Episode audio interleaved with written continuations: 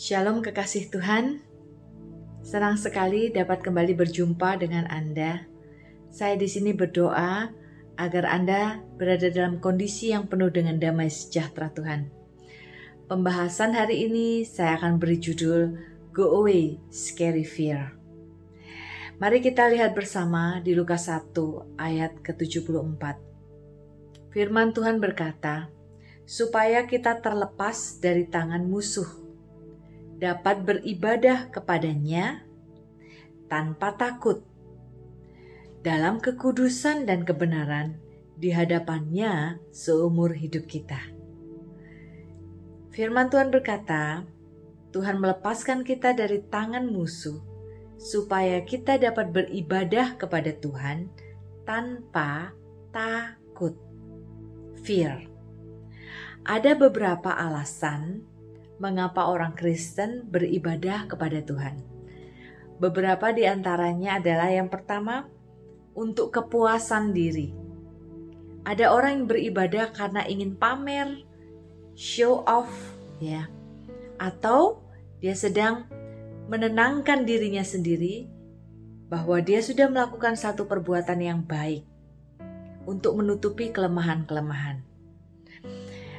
Alasan kedua, orang beribadah kepada Tuhan dapat disebabkan karena takut pada penghukuman. Dan alasan ketiga, ada orang yang beribadah kepada Tuhan karena dia mengalami kasih Tuhan. Saudara, saya memiliki satu kesaksian. Saya pernah memiliki seorang teman, sahabat saya. Dia memulai kekristenannya dengan takut masuk neraka Suatu hari ketika saya masih remaja, saya datang ke kafenya, saya makan di kafenya. Dan pada saat saya ketemu dengan dia, saya berbicara di hadapannya di meja tentang neraka di dalam gambaran Alkitab.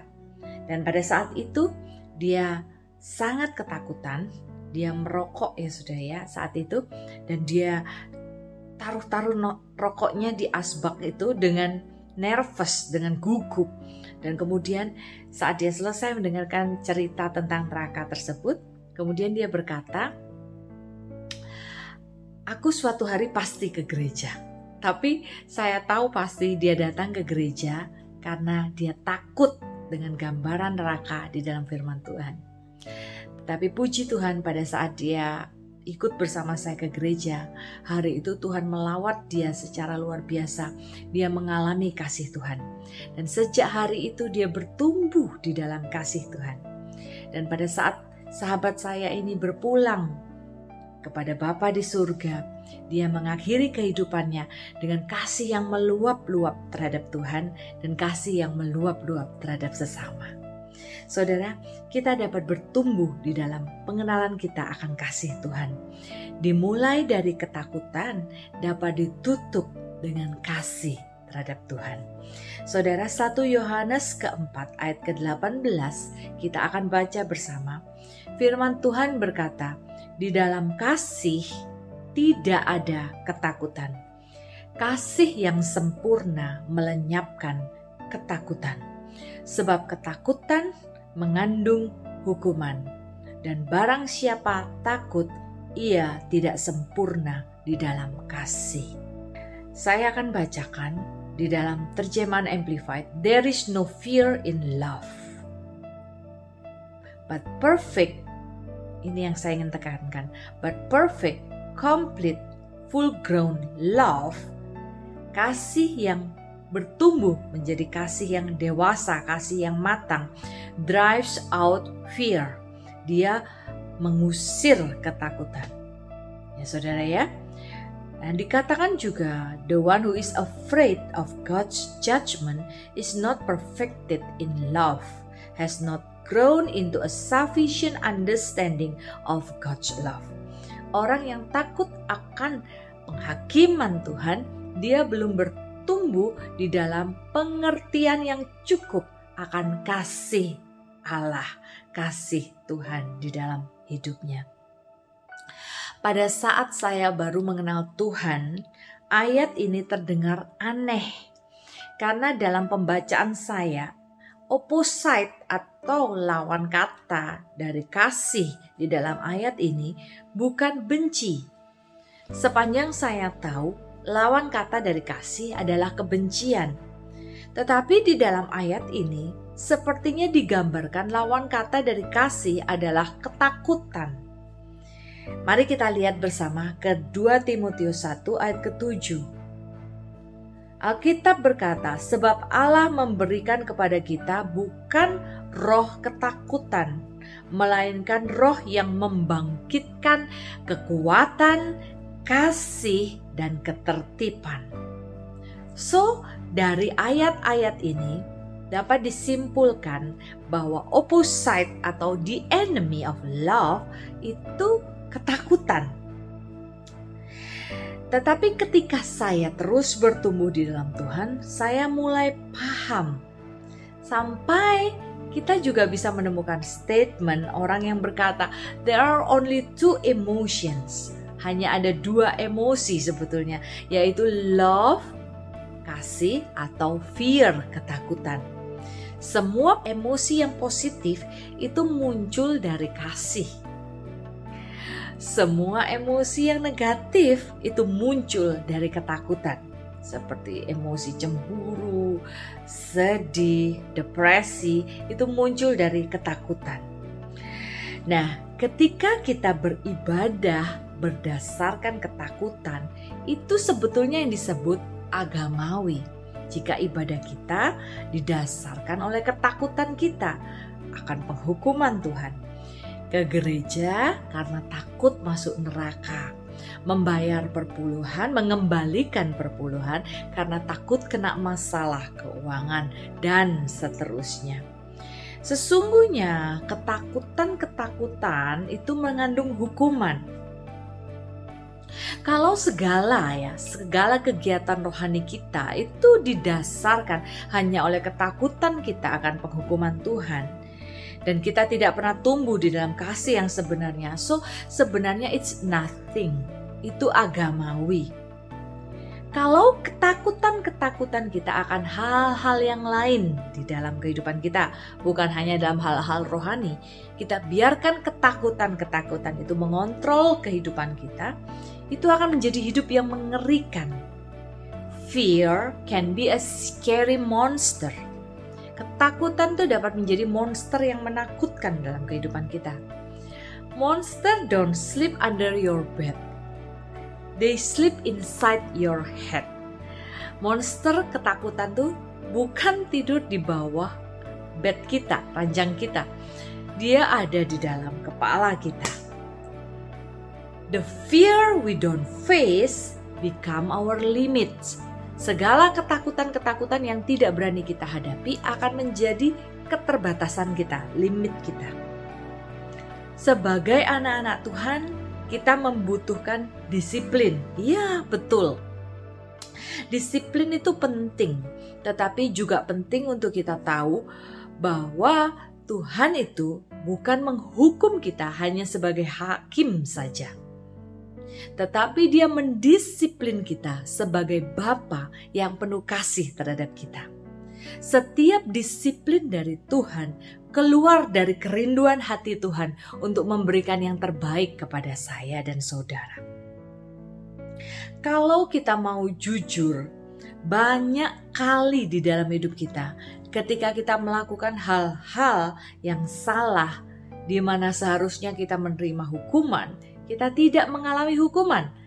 Malahan kita mengalami kebaikan Allah di mana Allah meluputkan kita dari masalah, Allah membebaskan kita, Allah menolong kita, Allah Allah memberikan kelegaan dalam kehidupan kita. Seharusnya kita sadar kita sedang berjumpa dengan kebaikan dan kemurahan Allah.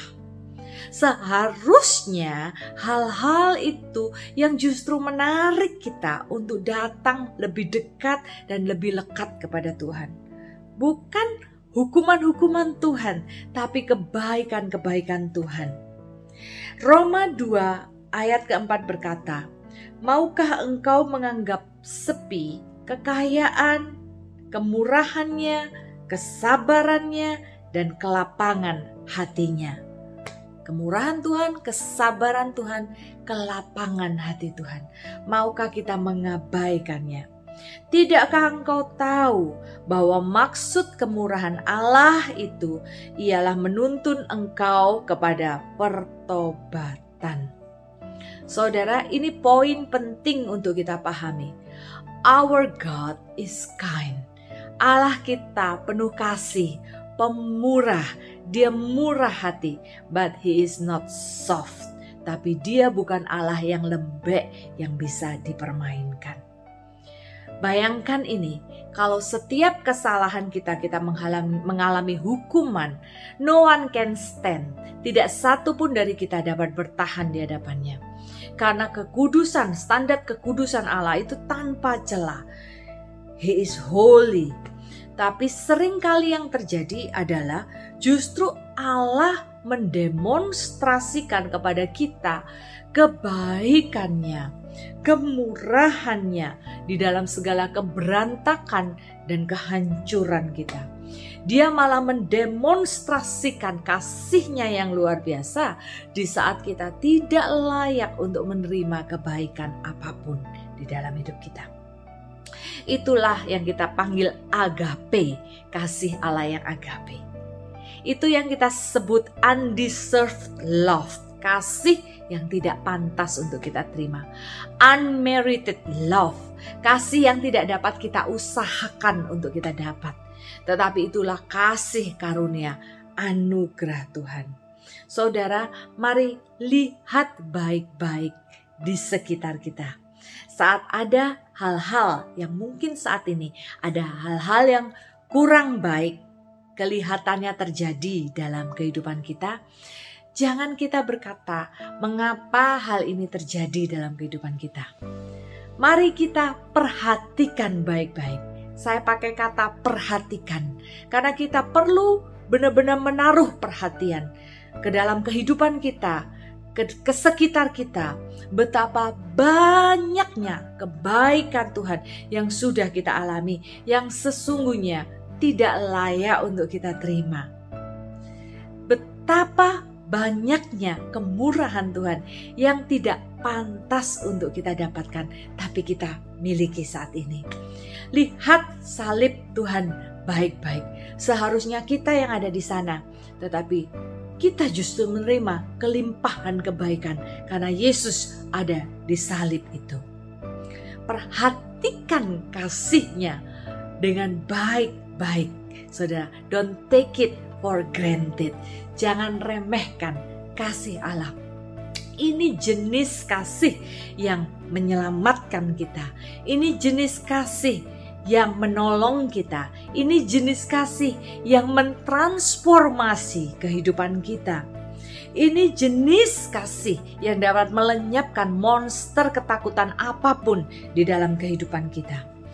Sesungguhnya kita bukan hanya diselamatkan oleh kasih karunia Tuhan, tetapi kita hidup daily, hari lepas hari, karena kasih karunia Tuhan. Kita mendapat jaminan, assurance di dalam kasih Tuhan. Mari kita baca di Mazmur 37 ayat 3 sampai 4. Dikatakan get insurance with God and do good deed. Settle down and stick to your last. Keep company with God. Get in on the best. Hidup kita ter terasuransikan di dalam Tuhan. Lakukanlah hal-hal yang baik. Kenapa? Karena Tuhan itu asuransi kita. Tuhanlah jaminan kita. Ya, settle down, menjadi tenang, menjadi tentram and stick to your last. Tetap lakukan hal-hal yang telah kamu lakukan. Keep company with God. Habiskan waktu yang banyak bersama dengan Tuhan. Alami yang terbaik dari Tuhan. Saudara, konsep insurance, konsep asuransi itu konsep yang gampang untuk kita pahami. Kita membayar di depan jumlah yang relatif kecil setiap bulan atau setiap tahun untuk mentransfer segala risiko kerugian keuangan Ya saudara, baik hal itu dalam hal kehidupan, kesehatan, kendaraan kita, atau properti yang kita miliki saudara. Kita bisa mengasuransikannya. Walaupun mungkin ada beberapa poin yang kadang tidak dapat di cover oleh asuransi yang sering kali di dalam klausul dikatakan the act of God. Jadi tindakan-tindakan Tuhan semacam banjir, gempa bumi, letusan gunung berapi. Tetapi ada beberapa asuransi yang menerima saudara. Tetapi yang tadi nggak bisa di cover oleh asuransi, Tuhan berkata, Get insurance with God. Allah sendiri menjadi jaminan dalam kehidupan kita, saudara. Ya, uh, so biarlah ingat ayat tadi berkata, di dalam kasih tidak ada ketakutan, karena ketakutan mengandung hukuman, dan barang siapa takut, ia tidak bertumbuh menjadi matang di dalam pengenalan akan kasih Allah. Biarlah kita semua bertumbuh menjadi lebih matang di dalam pengenalan akan kasih Allah. Bahwa setiap hari dalam hidup kita, kita hidup di dalam anugerah dan kasih Allah. Ketika kita merenungkan itu, emosi-emosi kita menjadi positif. Segala ketakutan dapat kita hadapi bersama dengan Tuhan. Saudara, ada satu statement yang sangat bagus dikatakan begini Your worst days are never so bad that you are beyond the reach of God's grace. And your best days are never so good that you are beyond the need of God's grace. Hari-hari terburuk kita tidak pernah terlalu buruk sampai kita di luar jangkauan kasih karunia Tuhan dan hari-hari terbaik kita tidak pernah terlalu baik sampai kita tidak membutuhkan kasih karunia Tuhan. Go away scary fear. Biarlah kita hidup melampaui limit itu. Kita hidup melewati batasan-batasan yang dibuat oleh ketakutan-ketakutan itu. Kita hidup di dalam